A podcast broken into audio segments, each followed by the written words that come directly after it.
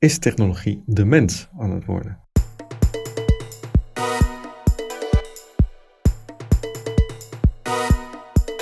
Christian Esser is een ondernemer die lezingen geeft. Hij is oprichter en eigenaar van een bedrijf Mr. Harder. Ja, je hoort het echt, Mr. Harder.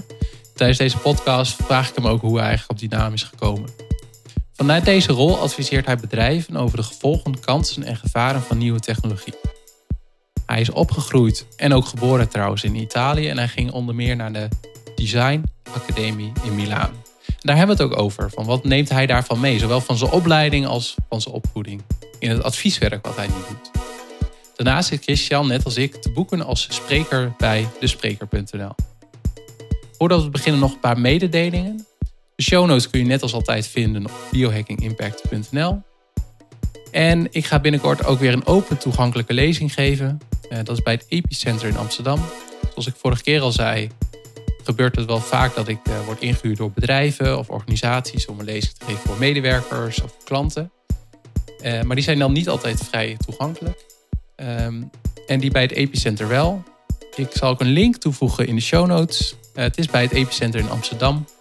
met als titel Digital Safari Touch the Future. En het gaat over implantable chips, live AI translation en DNA sequencing as a consumer product.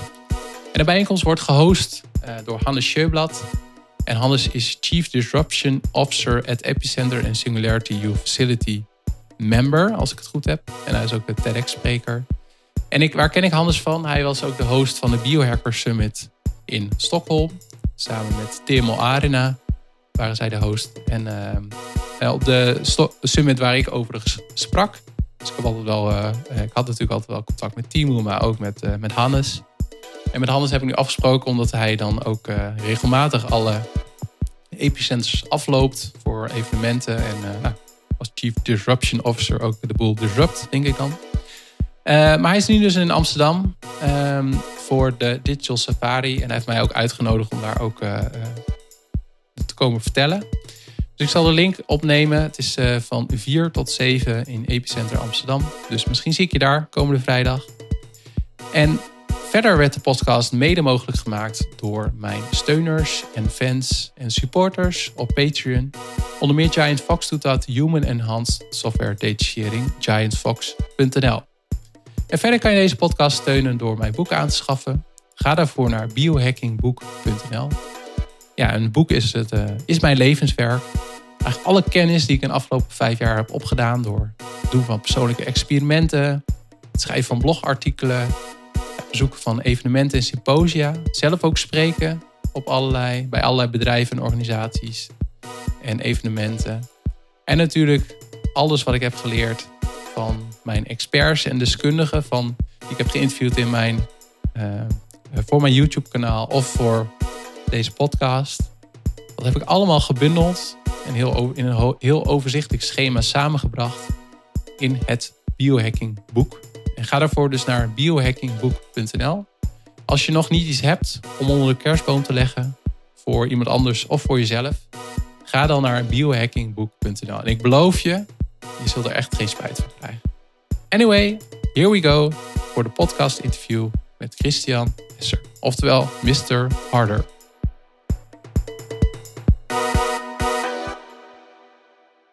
Vandaag Christian Esser. Christian, met welk onderdeel zou je willen meedoen aan het Technolympics? Oh joh, uh, onderdeel al. Het, het, meedoen op zich is al een, een, een heel iets, want uh, het bestaat nog niet. Als we het nu ook al in onderdelen moeten gaan verdelen, dan uh, ja, ik, ik heb één afwijking en dat is golfen. Dat doe ik al heel lang. Dus ik denk dat ik toch wel met, met de supernieuwe technologie zou willen kijken hoe ver zo'n balletje komt. Ja, golfen, als, als, het dan, als het er is. En hoe zal dat, dat, er dan uitzien? Dat je betere zicht hebt en misschien een betere, sterkere arm of zo voor een, een hardere swing? Of? Nou, weet je, het is een spel voor masochisten golfen. Laten we daarmee beginnen. Omdat het is een heel technisch spel. En laatst ben ik tot de conclusie gekomen dat we allemaal niet kunnen golfen. En zo nu en dan wel. Dat is eigenlijk de essentie. En zo nu en dan is het niet de hele dag, maar ik, ik hak het in in periodes van vijf minuten.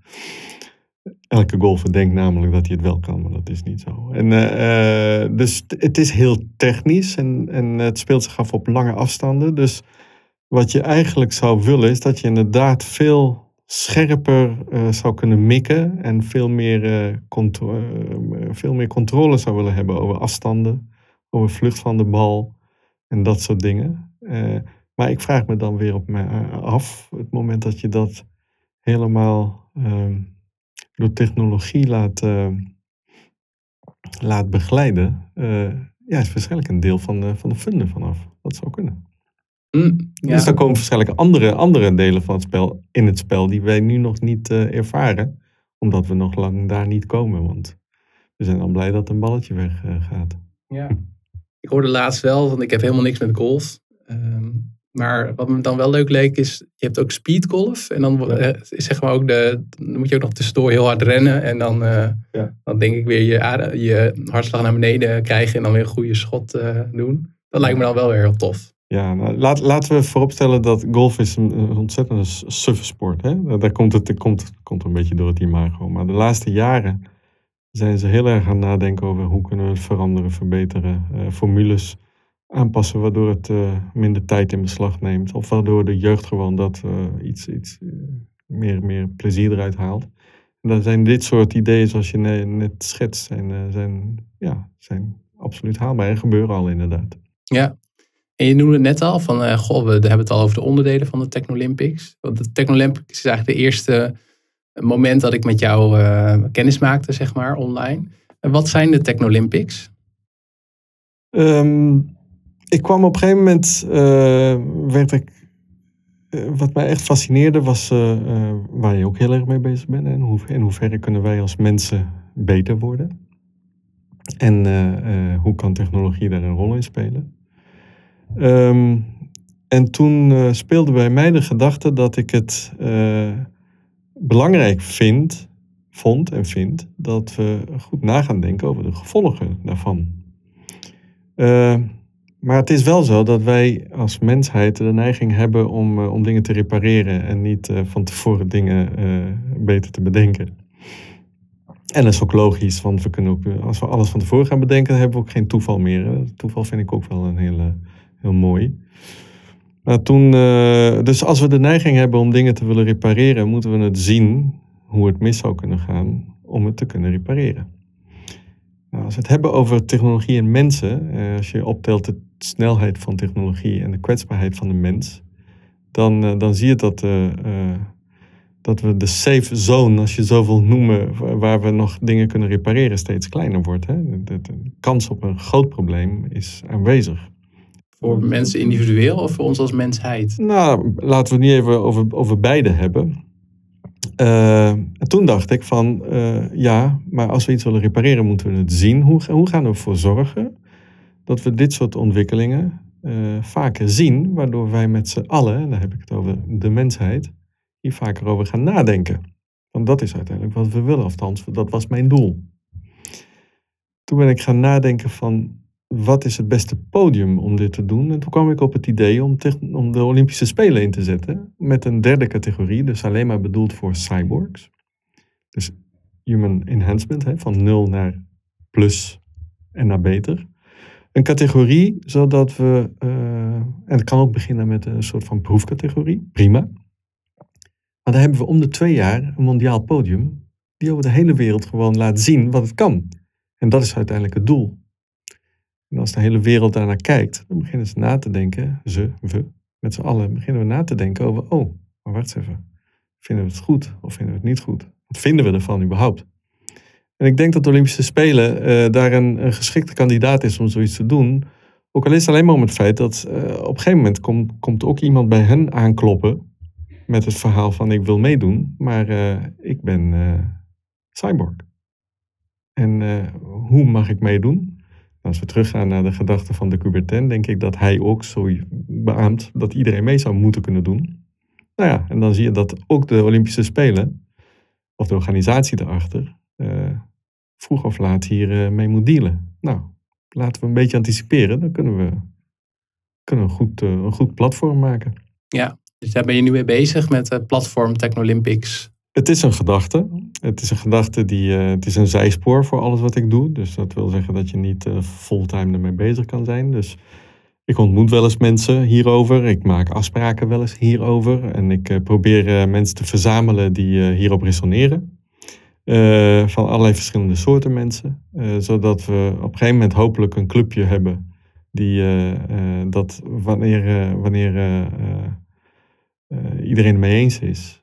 wellicht met een daadwerkel- daadwerkelijke stappen zou kunnen nemen richting het Olympic Committee. Dat is toch wel een organisatie die je op een bepaalde manier moet benaderen. Dus als ik daar zou aankloppen, dan zeg ik van ja, hallo, doei.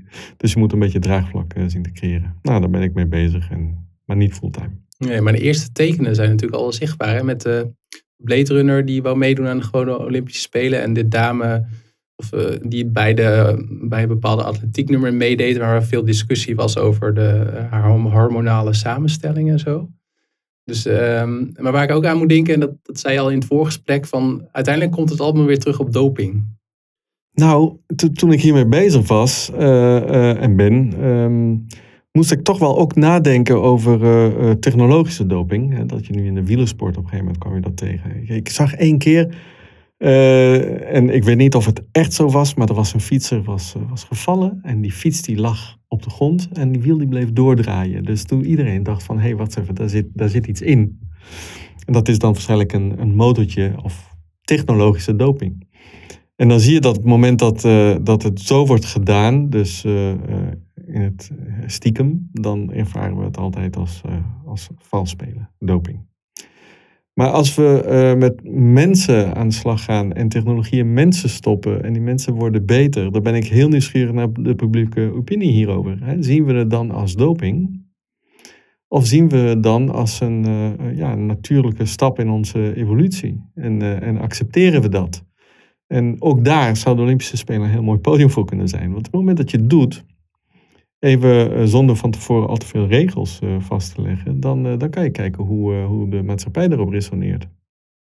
Ja, ja het is natuurlijk wel. ehm, er komen een aantal ideeën bij me op dat ik denk van. Bijvoorbeeld over Lance Armstrong werd, werd ook wel gezegd van. hè, je kan ook gewoon in de wielersport, dat ik volg dat dan, ik vind dat heel interessant. Van, kun je ook zeggen van.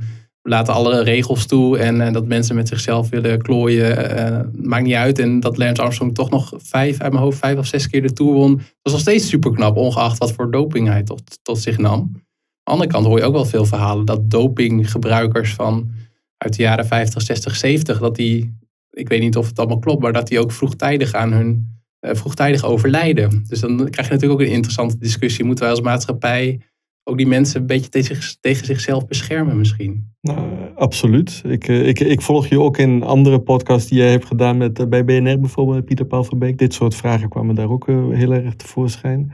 En met name de vraag van hoe ethisch is het wat we aan het doen zijn en hoe kunnen we nu al beslissingen nemen voor de toekomst. En, en waar gaan we ons in beschermen of niet? Even terug naar Armstrong bijvoorbeeld. Ja, je zou kunnen zeggen, iedereen mag het doen, dus dan zijn we weer allemaal op hetzelfde niveau en ga maar. Eh, maar jouw opmerking, heel terecht, hoe schadelijk is het voor me? En eh, eh, toen ik dacht over Technolympics en, en, en technologisch enhancement bij mensen en de schadelijkheid van daarvan. ja, het zou heel fijn zijn als we van tevoren enigszins een beetje kunnen inschatten wat wel en niet schadelijk is. Dat is best een, een flinke klus. En, en eh, als je dan zo eh, bekijkt, zou je ook kunnen denken dat Technolympisch een soort van proefmodel is. Waar ja, degene die wil, ga maar en dan zien we wel. Maar dan, dan ja, dat zijn allemaal martelaars. ja. En je noemde het al, eh Technolympics is een van jouw gedachten, om het zo maar te zeggen. Ehm, ik ben zo meteen nog wel benieuwd naar de rol die design heeft in jouw leven. Want ik begrijp dat je in, in Milaan heb je dat gestudeerd. Ja. Eh, maar misschien kun je, wil- zou je jezelf kunnen voorstellen? Ja, ik, eh, ik, ik neem ik, ik, de korte versie van de lange aanloop. Ik ben eh, ooit in Afrika geboren. is altijd leuk om te vertellen, omdat het wel een mooi exotisch land. Maar ik ben in Italië opgegroeid. Waar ben je in Afrika? In Congo, echt in de rimboe. Ik ben in Italië opgegroeid. Daar heb ik inderdaad aan de European Institute of Design eh, gestudeerd. En eh, ik ben een creatief mens van oorsprong. Dus altijd bezig geweest met het ontwikkelen van eh, creatieve producten en het bedenken van eh, concepten. En kwam dat ook al door je, wat je ouders deden of in je opvoeding Nee. of kwam het vanuit jezelf? Nee, dat kwam echt vanuit mezelf. Ik ben eh, de, de zwarte schaap in de familie. Wel een lieve schaap hoor, hoop ik. maar eh, ehm, dus, dus creativiteit, de vrijheid in denken, eh, het, zo, het onbegrensd denken is, is, is mijn, mijn drijfveer. Dat, dat vind ik leuk. En, eh, ehm, en probeer dat toe te passen in alles wat ik doe in mijn leven, heb gedaan en wat ik nu doe. Ehm, ik ben ook ondernemer al 30 jaar. Ik heb nooit in loondienst gewerkt. Een, jaar, maar dat was genoeg om te beseffen dat ik dat niet wilde. Of niet meer wilde. Ehm, en in al mijn, eh, eh, ja, in mijn hele pad ben ik de afgelopen tien jaar terechtgekomen in wat ik nu doe. En dat is eh, voornamelijk het proberen te begrijpen wat de nieuwe technologieën zijn. Die soms ook een beetje ingewikkeld zijn voor iemand die daar nog niet zoveel van weet. Ehm, en dat wat ik eh, begrijp, eh, vertalen naar de markt. De markt zijn dan mijn klanten, kunnen bedrijven zijn of, of mensen. Om te begrijpen wat er zou gaan komen. En vervolgens ehm, ook eh, proberen te ontdekken als er kansen zijn, of mogelijkheden, of gevaren, of nieuwe businessmodellen ontwikkelen rondom die technologieën. Dus ik gebruik mijn creatieve vermogen om dat wat ik zie, dat aan gaat komen, enigszins te vertalen naar bruikbare modellen voor de, voor de maatschappij. Dat is een beetje wat ik doe. En leesmaatschappij, ook bedrijfsleven. Waar komt de naam Mr. Harder oorspronkelijk vandaan? Eh, Iedereen denkt dat wij een pornobedrijf hebben. en dat is, eh, en dat is niet zo. Dit is echt een eerbetoon aan een toevallige voorbijganger. Maar het allermooiste is dat eh, jaren nadat iemand mij heeft ontmoet, dat hij die naam nog steeds weet. En dat zegt meer over die persoon, denk ik, dan over mezelf. Maar het is een eh, toevallige naam. Ja, ja. En, ehm, En wij, ik zeg wij, omdat ik ooit, dit was ooit een bedrijf met meerdere mensen. En op een gegeven moment heb ik nu besloten om eh, alleen te opereren. Wel met eh conculega's in netwerkverbanden en dat soort dingen. Teams. Maar ik, ik ben niet weggelegd om. Eh, of ik ben niet gemaakt om eh, leiding te geven aan mensen. Dat doe ik, laat ik graag aan anderen over. Dat eh, wil ik niet. ben je, is je familie toen van Italië naar Nederland verhuisd of ben je zelf naar Nederland gekomen? Nee, ik ben zelf naar Nederland gekomen. Mijn broer, ik heb een oudere broer, die was al hier.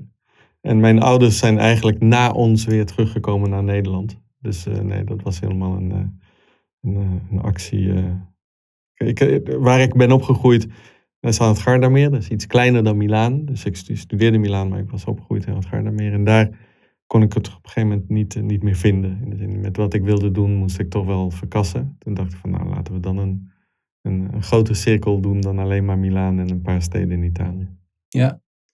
En eh, gebruik je behalve, ehm, je legde het uit van eh, mijn creativiteit, zo vertaalde ik dat, dan kon ik, kon ik uiten in, in die opleiding in Milaan. Zijn nog andere dingen die je echt hebt meegenomen uit je tijd, uit je ontwerpdenken, uit, uit, je, uit die studietijd die je nu nog gebruikt? Ja, heel veel. Want eh, ehm, het, het mooie is, als je een creatief product, eh, bijvoorbeeld, stel dat ik een, een concept bedenk, iets nieuw. Eh, voordat het internet kwam, deed ik dat voor de reclame-industrie bijvoorbeeld. Dan eh, creëer je als het ware, je schept een, nieuwe, een nieuw beeld, een nieuwe wereld. Ehm, wat er nu gebeurt voortdurend door technologie is dat onze wereld steeds opnieuw vorm gaat krijgen. Dus we, we varen als het ware met z'n allen richting het onbekende. Waarschijnlijk wat minder onbekend dan eh, het echte onbekende, maar in ieder geval terreinen waar we nog nooit voet hebben ge- gezet.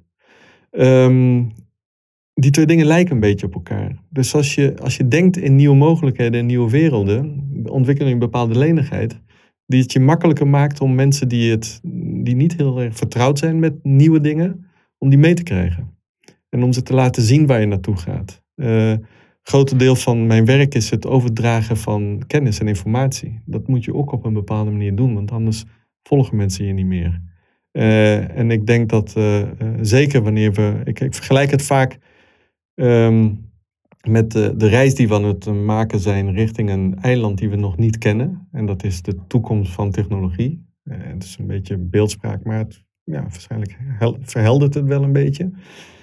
Ja, in die reis heb je niet eh, een kapitein nodig die alle kaarten heeft. Met andere woorden, niet alleen kennis. Want we weten niet waar we naartoe moeten gaan. Ik heb een kapitein nodig met ervaring, met vanuit buikgevoel bepaalde dingen kan zien, vanuit intuïtie. En dat is een beetje mijn rol dan.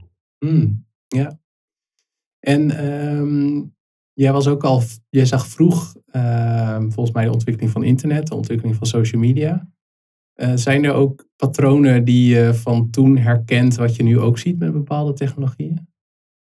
Nou, de, de curve van adaptie van mensen is altijd hetzelfde. Hè? Ze, zijn, ze, ze komen iets tegen dat ze nog niet kennen. En vervolgens zijn ze daar heel erg. Uh, uh, ja, zijn ze een beetje bang voor. Of in ieder geval, ze, ze, ze juichen niet om al die nieuwe ontwikkelingen gewoon naar hen toe te trekken. Uh, of omdat ze het persoonlijk moeilijk vinden. Of omdat hun businessmodellen gewoon dat, daar geen ruimte voor geven.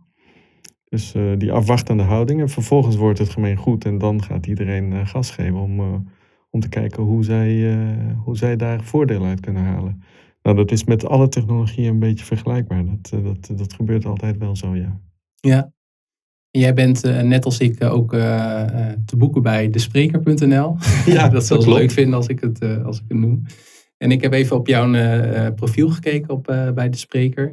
En een van de dingen die mij wel intrigeerde zijn een aantal lezingen hoor. En het leek me interessant om die te pakken en daar verder over te praten met je. De eerste is eh, wat, wat, wat, ik denk de meest algemene of generieke. Want je hebt ook een verhaal over wat zijn nou de, de grootste technologische trends op dit moment. Ja. Uh, ja, wat is dat op dit moment, najaar 2018? Nou ja, er zijn een aantal, volgens mij uh, geef ik ze ook aan in dat, in dat lijstje. En dat vraag ik omdat ik ze niet direct weer allemaal uit mijn hoofd kan, uh, kan hoesten. Dus Volgens mij kunstmatige intelligentie, blockchain. Ja, nou, laten we met blockchain beginnen. Dat is eigenlijk een beetje de... de een, een, een trend. Toch weer gedebunked, toch? Ja, precies. Weet je, en ik vind ook trend vind ik, vind ik eigenlijk niet zo'n mooi woord. Ik ben absoluut niet geen het is, wat op ons afkomt en we moeten gewoon dealen met wat op ons afkomt. En proberen te begrijpen en kijken of we daar iets mee kunnen of niet. Weet je, uh, blockchain. Uh, toevallig vanochtend dacht ik erover. Uh, daar waar ehm, blockchain het meeste aansluiting heeft gekregen en succes heeft gekregen, de financiële sector, is waarschijnlijk de sector die als laatste blockchain zal gaan gebruiken. Want ik denk dat namelijk de voordelen van allerlei andere sectoren van die technologie veel meer baat hebben aan die technologie zelf dan de financiële sector. En de reden is voornamelijk, zonder al te veel diep in te gaan, is dat de omloopsnelheid of de snelheid van de validatie van technologie nog niet geschikt is voor het betaalsysteem. Omdat dat heel, hele hoge omloopsnelheid heeft. Maar voor allerlei andere processen, die veel tragere snelheid hebben in het proces zelf, is die technologie, technologie nu al heel erg geschikt voor. Dus dan zal je zien dat die sectoren, hè, neem bijvoorbeeld, we hebben het over supply chains bij grote bedrijven. Hè, dat zijn allemaal stappen om uiteindelijk van een product van maak tot aan consument te brengen. Al die stappen zijn stappen die veel trager gaan dan uh, het betaalsysteem. Die wij, wij moeten, Visa die, die moet ongeveer iets van 20.000 betaalmomenten valideren per seconde, als ik me niet vergis. Of 40, nou, hou dat even in het midden. En blockchain is daar veel trager mee. Maar in een supply chain zijn die stappen veel trager. En dan kan die technologie wel uh, goed uh, in gebruikt worden. Dus dan, wat ik zei, blockchain zal waarschijnlijk in andere sectoren dan in de financiële sector meer, meer voet aan de grond krijgen. Ik vind het wel een hele interessante technologie, absoluut. Zeker voor die decentrale. Ik, ik zeg soms, is een gedistribueerd netwerk en ik hoop dat het brengt tot gedistribueerd welvaart. Dat is uiteindelijk wat het zou moeten gaan doen.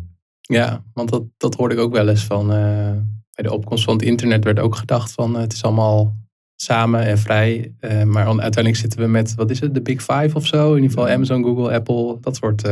Ja, daar zitten we heel. En, en deze technologie heeft een bepaalde belofte die, die toch wel nieuwe manieren van denken aanbiedt. En dat vind ik dus heel fijn. Ja.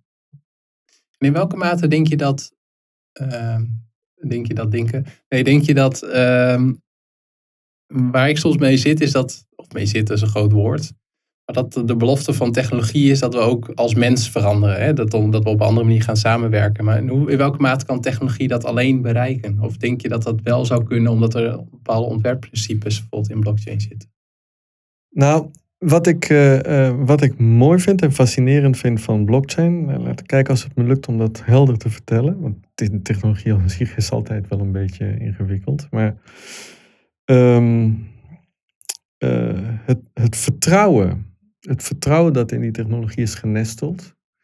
Dat ervoor zorgt dat, eh, dat macht of, uh, of schaalgrootte mij niet verplettert als individu.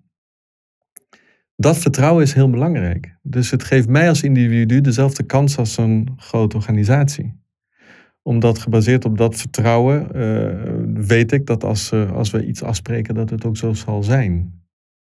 Um, en dat, dat vind ik eigenlijk het allermooiste eraan. Want we hebben toch weer in het verleden gezien dat veel economische beloftes van, de, van het verleden door, uh, door schaalgrootte of door uh, ego of door marktsystemen gewoon volledig uh, omgedraaid zijn. Ja. En als dat gebeurt, ga ik als mens ga geen vertrouwen meer hebben in de manier waarop. Ik heb nu geen vertrouwen meer in het bankair systeem, omdat in 2008 hebben ze laten zien dat ze het toch wel op een andere manier met ons eh, voor hadden dan wat wij dachten.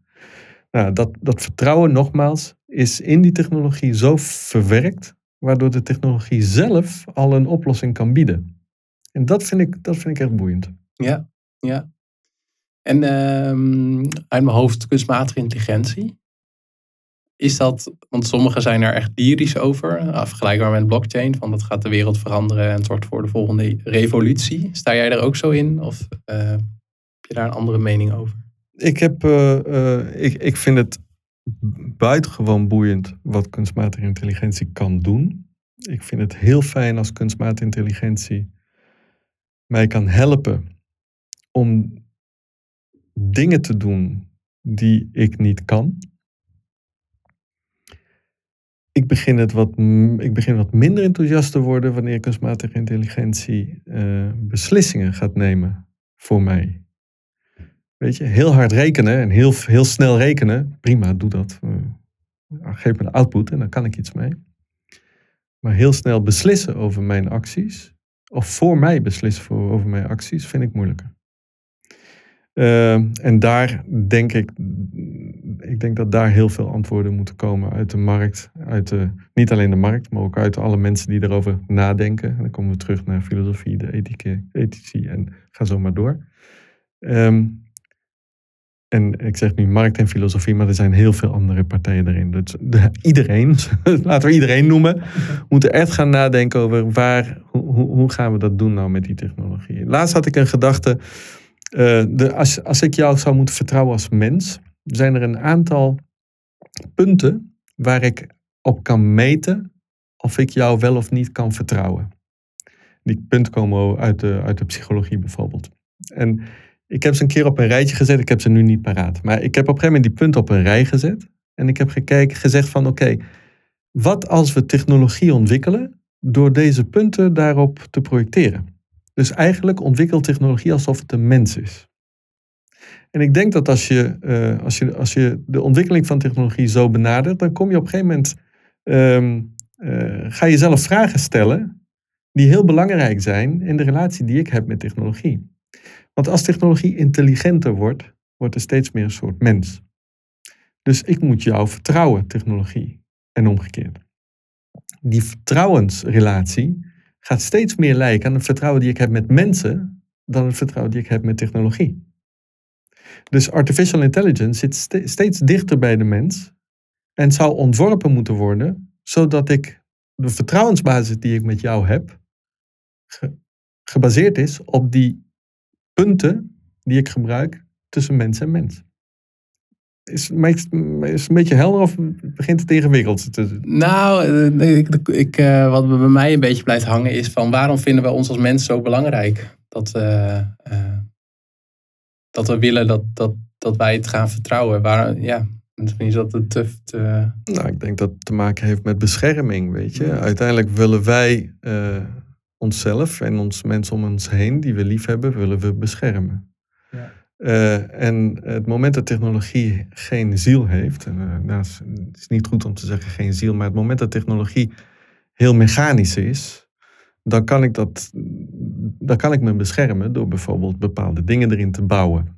In een auto heb ik op een gegeven moment ABS ingebouwd om beter te kunnen remmen. Fair enough, goed, dat ga ik doen. Maar dat is een heel mechanische oplossing tot een probleem die er is. Maar op het moment dat technologie in, onze, in ons denkpatroon gaat uh, zich gaat mengen in ons denkpatroon, in de manier waarop we denken of de manier waarop we bepaalde dingen ervaren of beleven, uh, ja, dan, dan, dan denk ik, tenminste spreek ik nu voor mezelf, dan ga je daar toch wel met een andere manier naar kijken dan alleen maar puur sec technologie. Ja. Een auto die ook kan denken, die op me af komt rijden, zelf kan rijden en ook kan denken die op me af gaat rijden, begin ik toch wel.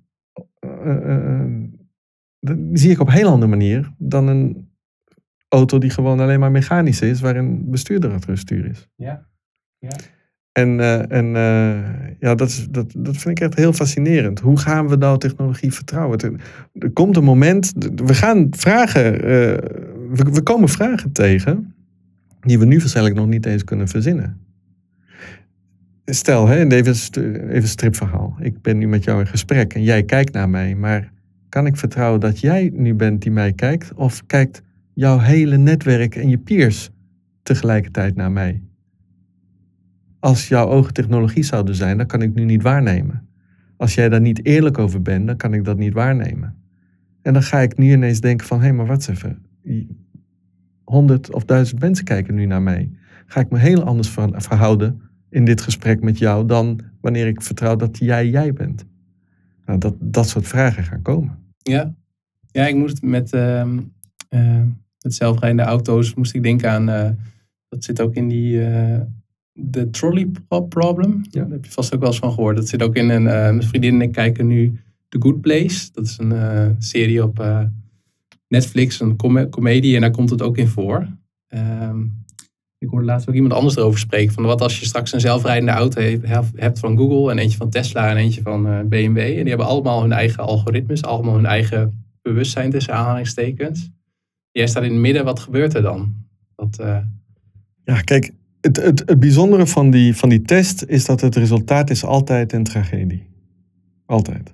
Weet je, er is, er is namelijk geen oplossing tot het probleem. Hoe je het went of keert, gaat er iets fout. En dan is de, de vraag van wat, wat vinden wij wat dat het minst fout is? En dat is voor iedereen anders.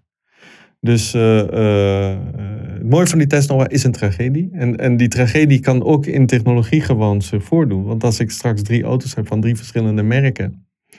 Um, en die moeten allemaal een keuze maken over mijn leven. Of over het leven van mij of anderen naast mij. Kies tussen mij of hem aan de hand van jouw handelingen ja, dan zou je toch wel willen dat dat algoritme niet uh, bepaald is door een gekleurde uh, groep. In de zin, als ik drie kampen heb van drie merken, ieder met zijn eigen keuze, wil dat zeggen dat ik dan ga kiezen voor een merk omdat hij kiest in die tragedie, tragedie, tra, nee, in die tragedie om het slechte te doen wat ik ook minst slecht vind. Dus je gaat kiezen voor een merk omdat hij bijvoorbeeld uh, jongeren prefereert op ouderen. Ja. Daar, daar komt het op neer. Als elk merk zijn eigen algoritme zou maken. Dus dan zie je dat bepaalde basistechnologie die we gaan ontwikkelen ook een toetsing moet hebben van allemaal. Het mag niet meer een merkverhaal zijn. Ja, ja dat, er komen zoveel, zoveel punten. Zo, er, er gaat, ik kan het niet voorzien wat er allemaal gaat komen. Maar ik denk dat, dat het niet makkelijk gaat worden de komende 40 jaar van ons leven. In het, in het kader van uh, nemen van beslissingen over wetten en beslissingen over technologie. Ga zo maar door. Dat wordt niet makkelijk. Nee. Maar je kijkt er wel optimistisch naar, naar de toekomst? Of heb je het gevoel van. Hmm? Nou, kijk, het moment dat wij uh, een manier hebben gevonden om die technologie goed te toetsen. Het moment dat we een technologie hebben die ons de zekerheid geeft dat. Uh, schaalgrootte of ego uh, prevaleert. Dan kan ik een aantal zekerheden borgen die ervoor zorgen dat technologie zeker iets beters voor ons kunnen doen. Als je kijkt naar de hele economie, en, of nee, het probleem van de, van, van, van de aarde, van de aarde zelf, weet je, het, het opwarmen van de aarde, al dat soort dingen.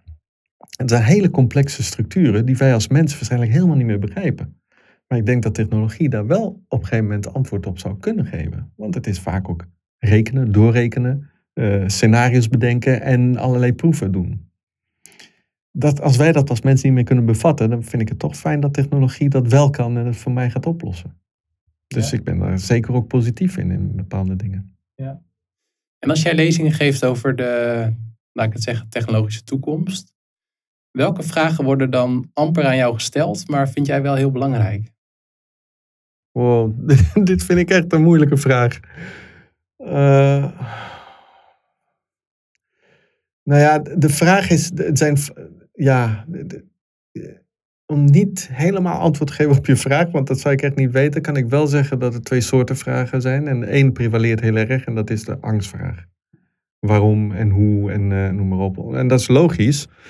Even terug naar die reis naar die eiland die we niet kennen. Uh, als wij die reis maken, dan is de vraag van, ja, uh, hoe ziet die eiland eruit? Zullen we stranden hebben? Hebben we mooi weer? Kan je daar makkelijk, zijn er geen enge beesten? Ga zo maar door. Omdat we het voornamelijk die vragen uh, eiken aan een referentiekader die wij kennen. Een eiland. Maar waarschijnlijk vinden we iets dat we nog helemaal niet kennen. En, en de vragen zal een hele andere soort vragen moeten zijn. Die waarschijnlijk veel meer positiviteit hebben. Uh, maar die vragen worden zelden gesteld, omdat niet iedereen uh, in staat is om, uh, om, om, voor zichzelf een, een, een beeld te creëren dat geen referentiekader heeft naar het verleden. en soms komen die vragen wel, en die zijn dan heel mooi en die zijn dan ja, veel, die zijn heel ondernemend, die vragen. Want die, die zien dan kansen, zijn vragen die, waar een kans in zit. En waarin men denkt van, hé, hey, maar als dat is, dan kunnen we bepaalde dingen oplossen. Wat leuk. Ja. Als een marsmannetje op de aarde komt, dan kan je daar heel bang voor zijn. Maar het kan ook zijn dat hij zegt van, hé, hey, maar waarschijnlijk heeft hij de oplossing van opwarming van, waarde, van, de, van de aarde. En de twee, twee verschillende vragen. Ja. En uh, ja, je mag zelf bepalen in welke detail je deze vraag wil beantwoorden hoor. Uh, maar stel je voor, want we nemen het op in Amsterdam, dat hier een multinational uit Amsterdam, die, die belt jou, die zegt, uh, hallo Mr. Harder, spreek met Christian Esser. Ik wil graag een sessie met jou over de technologische toekomst en wat het voor ons als bedrijf betekent. Uh, hoe ga je dan te werk? Dus zoals ik zei, je mag zo gedetailleerd als je wil, mag het ook op abstract houden. Maar daar ben ik wel benieuwd naar. Nou ja, net als elk soort opdracht die vanuit een bedrijf komt, uh, is het logisch dat je eerst moet, goed moet kijken naar wat voor bedrijf het is en wat is nou die vraag en wat is de vraag achter de vraag. Uh, dat kom je ook wel vaak tegen, dat er een diepere laag is om nou, er is meestal altijd een, uh, ook, ja, de vraag wordt, het is nooit eendimensionaal als dit soort vragen op tafel komen van een onderneming. Het kan zijn dat het heel erg aansluit op een strategische visie die ze hebben op de toekomst. En, uh, en die zijn vaak niet van de ene dag op de andere, die gaan iets langer in de tijd. Dus ze, ze richten hun pijlen die kant op. Maar wat ik heel vaak tegenkom de laatste tijd, is dat, uh, en dat is niks nieuws wat ik vertel, maar laat ik het zo zeggen, wat ik mezelf steeds beter, steeds beter realiseer, is dat de vraag gaat over mensen, niet over technologie. Weet je, het, uh, technologie aan zich, is, gewoon een gereedschap. Ook al wordt hij wat intelligenter en komt hij dichter bij ons, het is en blijft gereedschap en zo moeten we het ook blijven zien. Uh, wat weerstand geeft is uh, de wil van mensen om met technologie iets te willen of te kunnen. Want wat wel zo is, is dat technologie onze, ons gedrag aan het beïnvloeden is. Want we kunnen bepaalde dingen op een heel andere manier doen dan voorheen. Nou, uh, de meeste mensen zijn gewoonte, gewoontedieren. Weet je, die willen niet veranderen. Uh, omdat ze dat heel fijn vinden om het te blijven doen zoals ze het deden. Uh, de meeste bedrijven die hebben er ook een beetje last van, want hun businessmodellen, daar zijn ze aan vastgeketend. Als ik het verander, dan, dan kost dat veel meer geld. Dan moet ik risico's nemen. En dan zie je dat een goede ondernemer wel nadenkt over die mogelijkheden, maar wil het afwegen ten opzichte van een, soort van uh, ja, uh, analyse van is het dreigend of, of, of, of, of brengt het iets moois. En, uh, en juist om goed te kunnen afwegen of je die beslissingen neemt, kan ik die ondernemers helpen om een scenario te schetsen van waar we naartoe gaan. Vanuit die intuïtie wat ik net zei. Maar kom ik terug naar de mens. Voor de mens is het echt moeilijk om te veranderen. En het is uh, soms, nee, bijna al, nee, altijd. Als ik een project aanga met klanten, een wat langer project, dan, dan impliceert dat dat we ook een samenwerking hebben en dat we met elkaar veel moeten communiceren. Al mijn projecten die uh, giet ik in communities. Dus mijn hele communicatieplatform voor de projecten met de klant is een community. Mijn eerste vraag naar de klant als we een project beginnen is: ben je bereid om vanaf vandaag niet meer te e-mailen met me? En als hij nee zegt, dan gaan we het project ook niet doen. Want ik, ik, ik weiger om communicatie te blijven doen met e-mail met meerdere mensen. Daar hebben we hele slimme nieuwe oplossingen voor. Dat heet de communities. Maar dan zie je dat alleen maar zo'n vraag al werpt zoveel weerstand. Omdat het gewoon is om te e-mailen. Nou dan hebben we het alleen maar over e-mail. Nou, je weet beter dan ik. Technologie heeft een bredere rijkwijde dan alleen maar het sturen van een e-mail. Nou, op al die andere factoren is dat uh, is, weerstand aan alle kanten. Absoluut. Privacy is ook altijd zo'n zo'n groot ding geweest. Hè? En terecht. En terecht in sommige gevallen. Maar in sommige gevallen is het ook enorm overdreven. Puur vanuit angst. Ja. En wat is nou, en je hoeft de, de naam van de klant niet te noemen hoor, maar wat, Ehm, wat is nou de leukste adviesopdracht die je tot nu toe hebt gedaan en waar zat hem dat in? Ik heb uh, vorig jaar voor de grootste achtbanenfabrikant ter wereld heb ik een, uh, een traject kunnen doen. We hebben, we hebben acht maanden met elkaar uh, samengewerkt. En de vraag was, dan moet ik even uitleggen wat, wat voor bedrijf het was. Het is. Het is een Italiaans bedrijf. Dat was ook heel erg leuk, want ik ging dan vaker naar Italië, daar word ik blij van. Um, familiebedrijf. Heel hiërarchisch, zoals Italië is. En ze kwamen met de vraag: we lopen vast op innovatie. Met andere woorden, waarschijnlijk niet zozeer op productinnovatie, maar we lopen vast op het feit dat door de hiërarchie en door de structuren en door het feit dat het familiebedrijf is, uh, nieuwe ideeën niet makkelijk tevoorschijn komen. We willen meer lenigheid hebben in de manier waarop we innovatie aangaan. We willen meer lenigheid hebben in het eh, vinden van de juiste mensen voor projecten binnen het bedrijf. Een bedrijf met, met iets van 500 man, een beetje verspreid over de hele wereld. We willen uh, zorgen dat de ideeën uh, zichtbaarder worden. Die, die ideeën die ook overal ontstaan binnen het bedrijf zichtbaarder worden en dat we er iets mee kunnen. Dus eigenlijk was de vraag: help ons in die organisatie om ervoor te zorgen dat er veel vruchtbaardere grond is voor het ontwikkelen van ideeën over de hele, in de hele dwarsnede van de organisatie. Nou, daar heb ik dus een community op gezet. Dus weer de vraag: we gaan niet meer e-mailen. Dat vonden ze niet zo leuk, maar uiteindelijk wel gedaan.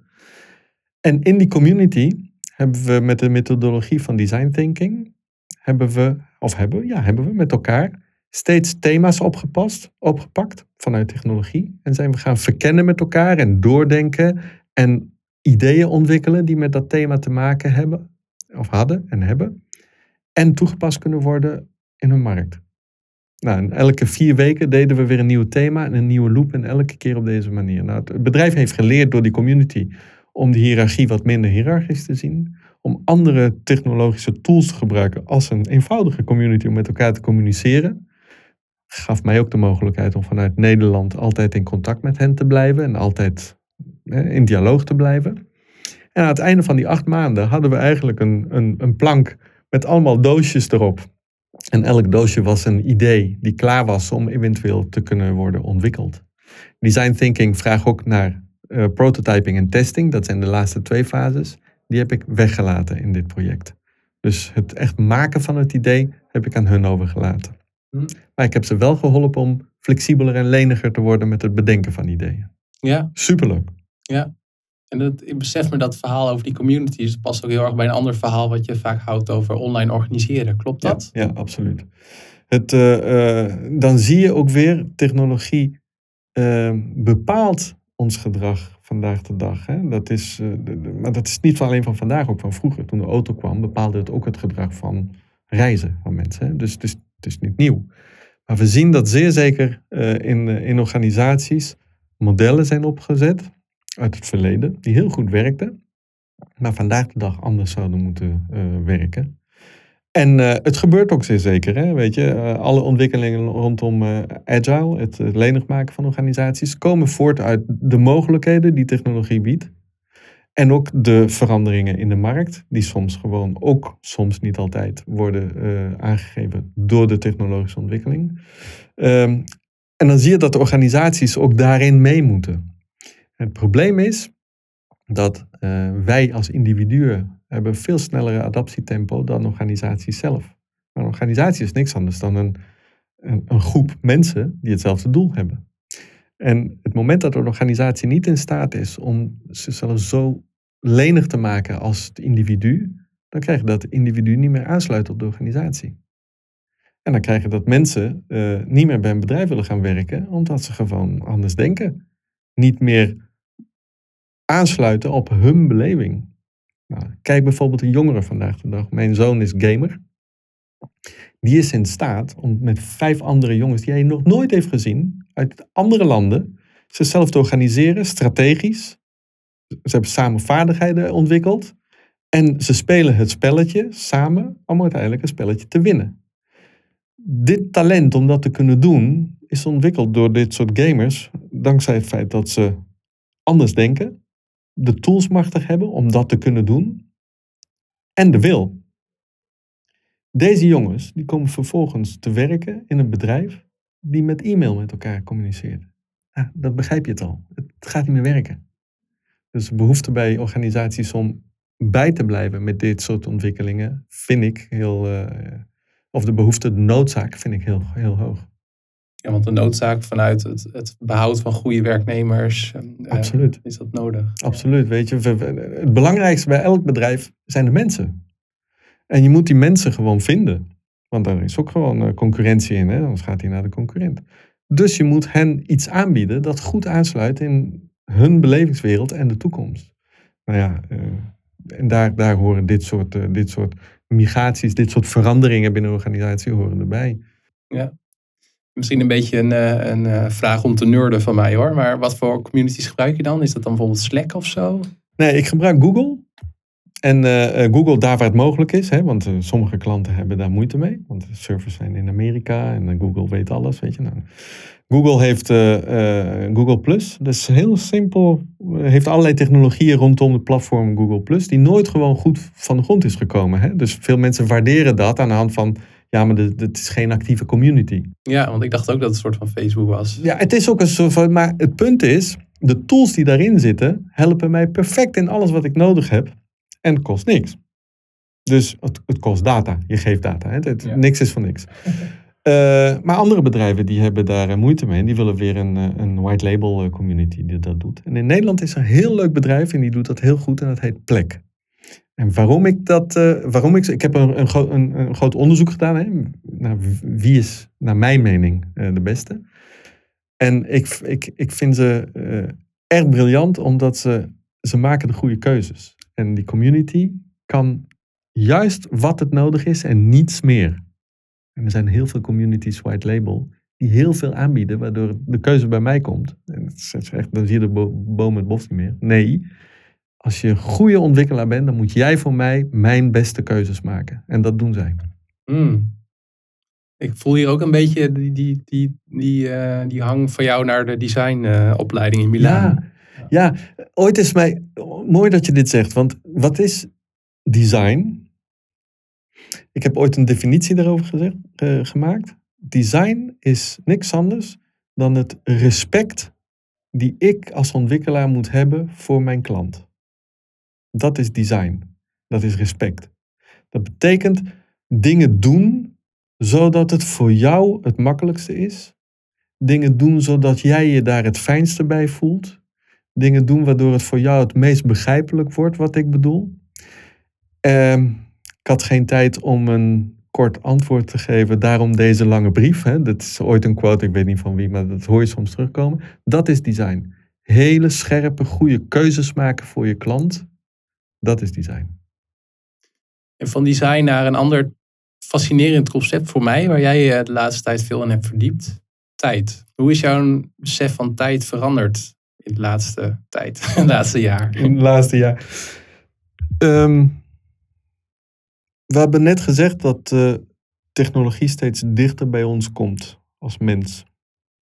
Omdat uh, uh, ik technologie nodig heb om in deze wereld te kunnen functioneren. Technologie eigenlijk is mijn. Uh, technologie is wat mij de wereld laat begrijpen.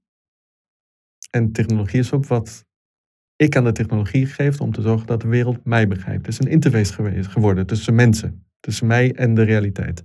Daarom staat het ook heel dicht bij mij als, als persoon.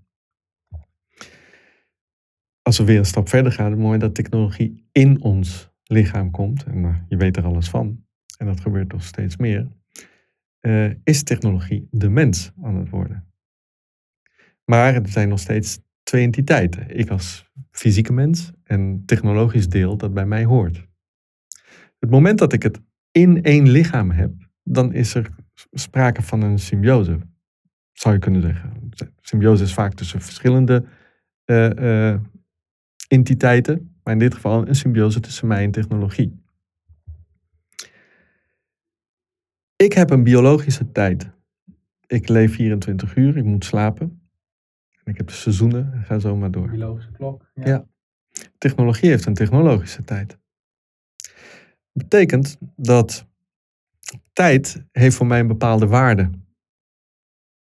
Die heel anders is dan de waarde van tijd bij technologie. Technologie ontwikkelt zich steeds sneller. De wet van Moore en ga zo maar door. Weet je. Technologie is in staat om dingen steeds sneller te kunnen in de tijd. Dat wil zeggen dat technologie tijd in overvloed heeft, steeds meer. Als iets in overvloed is, heeft het geen waarde meer. Dus zou je kunnen zeggen, voor technologie heeft tijd geen waarde meer en voor mij is tijd heel waardevol. Als wij die symbiose aan moeten gaan, dan is het echt een kwestie van een relatie, sprake van een relatie. En die relatie, die ga je, net als, als wij een relatie hebben, gaan we die inrichten aan de hand van een aantal waarden. Waarvan we zeggen, nou, daar zijn we met elkaar over eens of niet. Waarden over liefde, waarden over leven, waarden over uh, geld, waarden over tijd.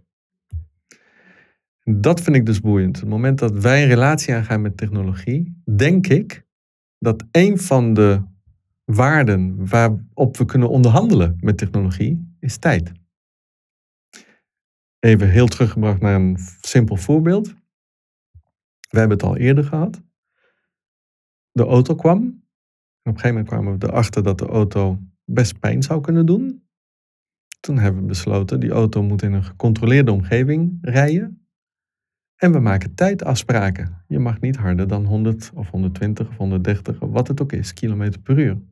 Hebben we gedaan omdat we ervoor zorgen dat het de autotechnologie geen pijn gaat doen. Het zou best kunnen zijn dat wij met de technologie van de toekomst soortgelijke afspraken gaan maken. Ja, je mag iets doen, maar niet sneller dan dat. Want anders moet ik jou bij gaan houden en dat kan ik niet meer. Voor sommige dingen is het niet erg. Maar voor andere dingen zou het best pijnlijk voor ons kunnen zijn. Dus ik denk dat op die as van tijd kunnen er afspraken gemaakt worden in de toekomst. Zou mogelijk zijn. En op, ik moet denken, op klein niveau gebeurt dat nu ook wel steeds meer. Als je het hebt over smartphoneverslaving. Dat je volgens mij ook apps nu kan instellen. Of je hebt ook apps, daar heb ik het ook eerder in de podcast over gehad met Wout van Noord. Over uh, die bijhouden hoe vaak je op je telefoon al bepaalde dingen doet. Ja. En ik geloof dat je nu ook een functie hebt dat je ook je toegang tot WhatsApp en Instagram en Facebook kan beperken. Ja, en daar zie je dat die technologie nog afstand van ons heeft. Want het is eigenlijk niks anders dan een tool die wij gebruiken. En die tijd wordt ingezet om, uh, om de relatie die we hebben met dat object te sturen. Maar straks is technologie onderdeel van ons, in mijn lichaam. En dan moet je afvragen van oké, hoe, gaan we, hoe gaan we dat doen? Als, als jij met je ogen veel beter zou kunnen kijken dan, en dan komen we terug naar het discriminerend verhaal, hè, van als jij dat hebt en ik niet, ben jij beter dan ik. Uh, het zou kunnen zijn dat wij zeggen: het is goed, maar je mag het niet altijd hebben.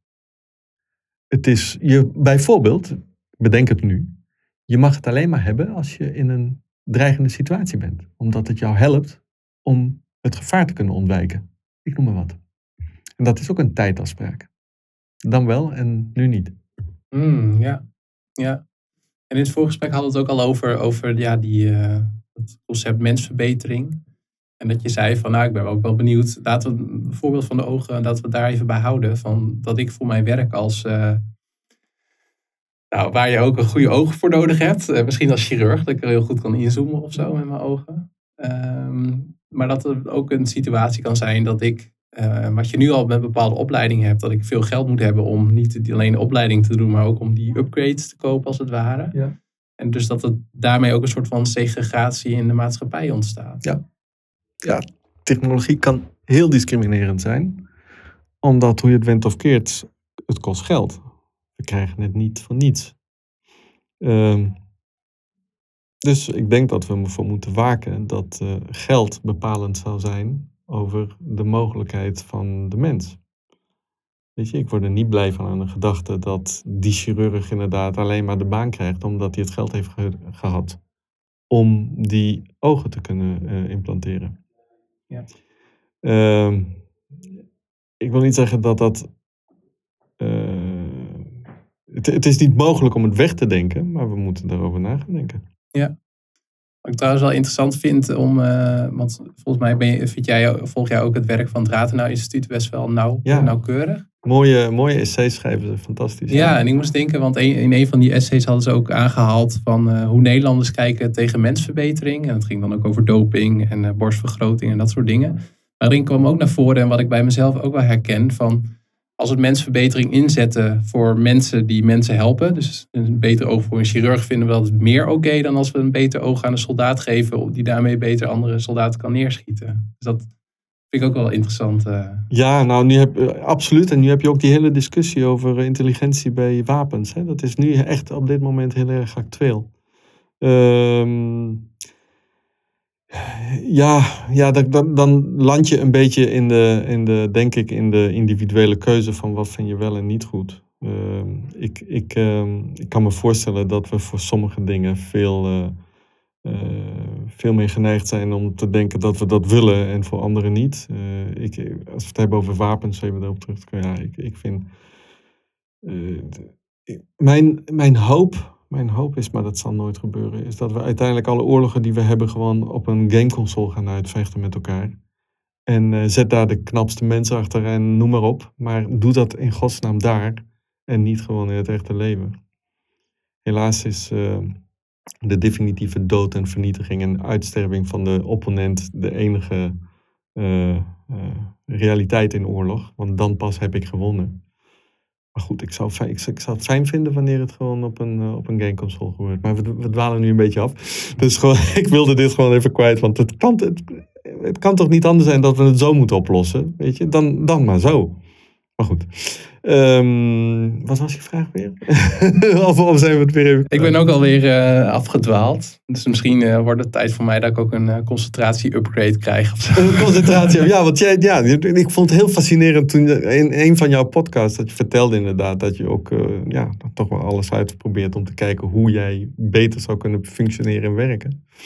En ja, nou, waarschijnlijk nu het moment voor. Wat, wat zou je nu nemen als het eh, in zo'n moment? Dan, eh, tot nu, ja, want we, hebben, we hadden ook in het voorgesprek verschillende vormen van upgrades. Dus ik zou me kunnen voor, ik weet niet of er, of er al onderzoek is naar concentratie en eh, genetica. Dus ik zou bijvoorbeeld mezelf, mezelf genetisch kunnen modificeren. Maar, eh, of een, eh, chipimplantaat kunnen aanzetten. Maar in dit geval denk ik dat ik gewoon een farmaceutische oplossing had moeten kiezen. En Ja. van tevoren nog een, bepaalde nootropic moeten slikken.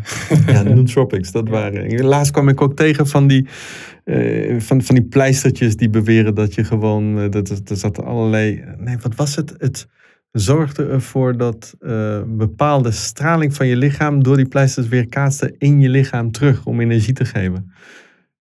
Je kijkt, ik, ik, zal het, ik, ik ga het opzoeken en dan laat Ja. ik je weten hoe dat Maar zit. het, het raakt altijd wel nauw aan kwakzalverij hoor, dit soort dingen. Ja, ja, ja. Het is altijd. ja. Ja. Maar sommige dingen kunnen dan ook wel weer werken. Ja, dus ik ben dat voor mezelf ook aan het onderzoeken. En, eh, zijn er nog dingen, als je denkt over de toekomst van de mens... of het aanpassen van de mens of biohacking... waarvan je denkt, ah, dat wil ik toch nog wel benoemd hebben. Dat vind ik nog wel belangrijk.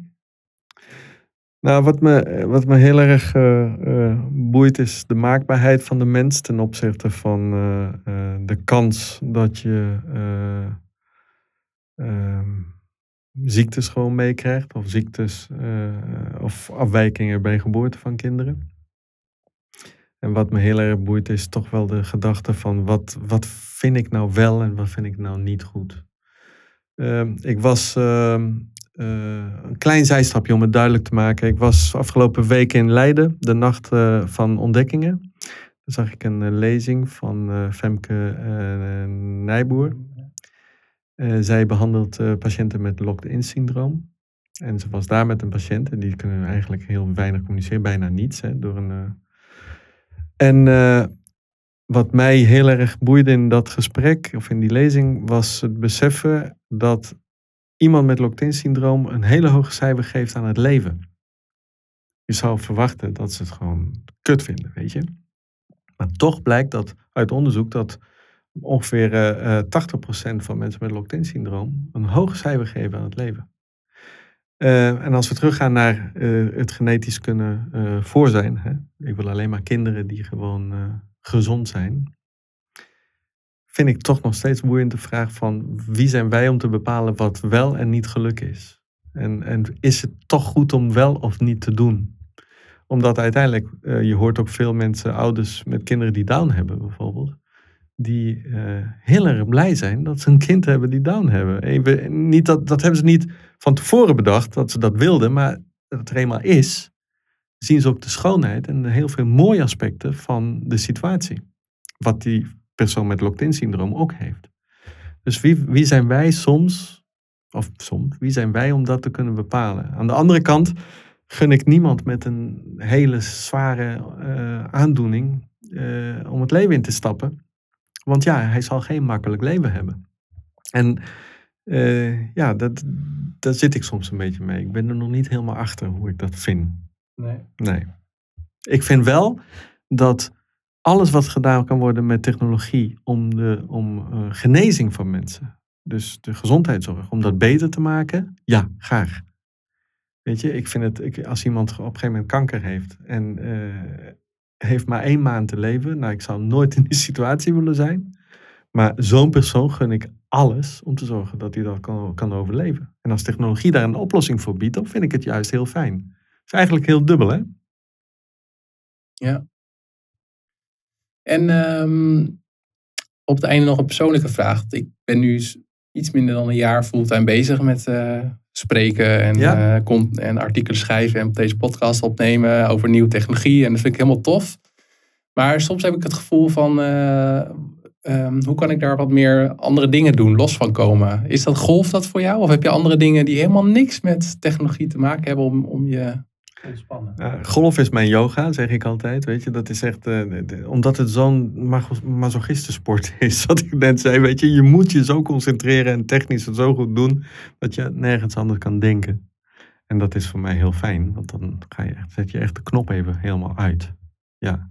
Want wanneer de knop aan is, en dat is toch wel eh, altijd, bijna, ehm, ben ik altijd hiermee bezig. En dat is ook een beetje de aard van het beestje. Maar ehm, als je, als je op die reis aan het maken bent richting die eiland die er nog niet is, of die we nog niet kennen, ja, dan kan je, dan kan je niet zeggen van nou nu even niet. Je bent er echt altijd mee bezig. Maar het is ook omdat ik, het is mijn passie. Het is wat ik het allerliefste vind om te doen, is, is dit soort gesprekken hebben. eh, begrijpen wat nieuwe technologie doet. Nieuwe kansen zien te vinden. eh, creatief zijn over, maar het zou ook anders kunnen.